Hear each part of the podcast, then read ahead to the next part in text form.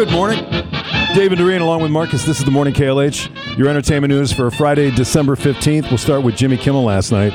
He talked about Shohei Ohtani signing with the Dodgers. The press gathered at Dodger Stadium for the official introduction of new Dodgers superstar Shohei Ohtani. He will get $700 million over 10 years, but he won't get most of that money until the contract is over. He'll only get about $2 million a year, and then he'll get $680 million at the end. It's a very smart move by the Dodgers to defer the money until 2033 when the state of California will be underwater anyway.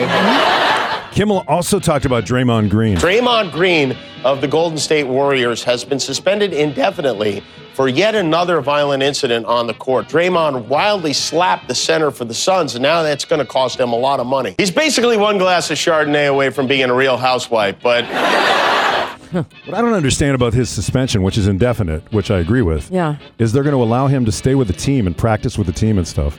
And he Is needs it because they have to pay him still? he or- needs serious help. Yeah, you know he he, does. should go away and get help that he needs. Jimmy Fallon last night on the Tonight Show. Uh, well, guys, a- airports are about to see their busiest holiday travel season ever, but the CEO of Southwest has vowed that there will not be a repeat of last year's holiday travel meltdown. No. Yeah, they came up with the perfect plan. Now, when you buy a ticket on Southwest, they immediately book you on JetBlue. Isn't Seth Meyers last night. A family aboard their houseboat in Florida recently found a snake that was hiding in a sock drawer. Though honestly, on a houseboat in Florida, I would have been more surprised if they had found socks. Okay, back to Jimmy Kimmel show. Zac Efron was on, and he talked about playing a wrestling Von Erich brother in his new movie, The Iron Claw. He said he was embarrassed that he was all oiled up. Well, the way we shot the film, we did like really long takes. So we'd shoot the whole wrestling sequence kind of at the same time. So the matches could be anywhere from like 10 to 15 minutes long. And we would do the whole thing start to finish. So you would like emerge, see the crowd, but then kind of get into the action of the wrestling. And that was all fine. But then inevitably they call cut, you know, and then you're kind of just standing there looking around in your underwear. and you're like oiled up. And you're like, you don't like, honestly, you're trying to figure out what to do after they call cut. You don't have the character to rely on or like someone to fight. It's like, you don't know how to stand, man. That was, like, do you cross your legs and lean on the, on the ring? Like, it was, it was, uh, everywhere you look, everyone's already looking at you. yeah. You know? Yeah. That's uncomfortable. Yeah, I don't know which Von Erich he is, Kevin or Kerry. He's one of them. Those of us who know wrestling know the Von Erichs for Yeah. sure.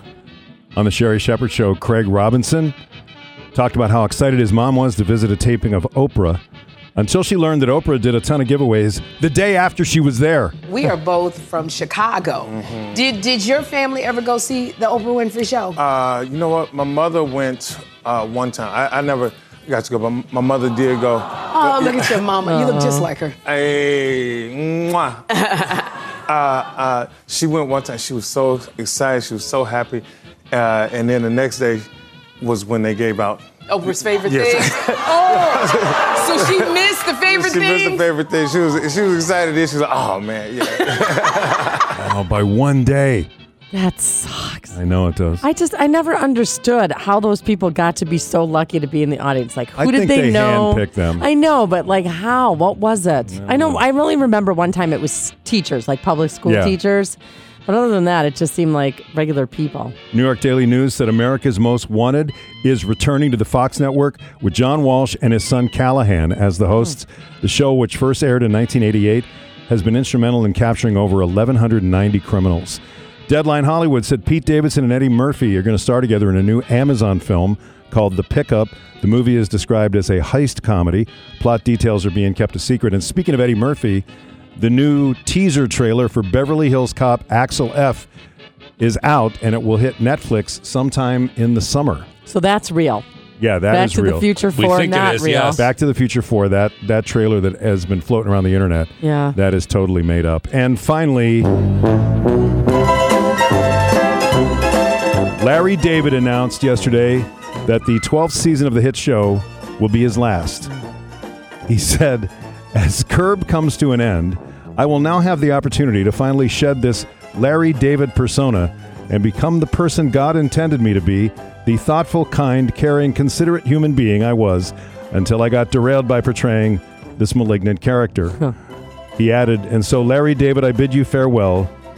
You will not be missed. And for those of you who would like to get in touch with me, you can reach me at Doctors Without Borders.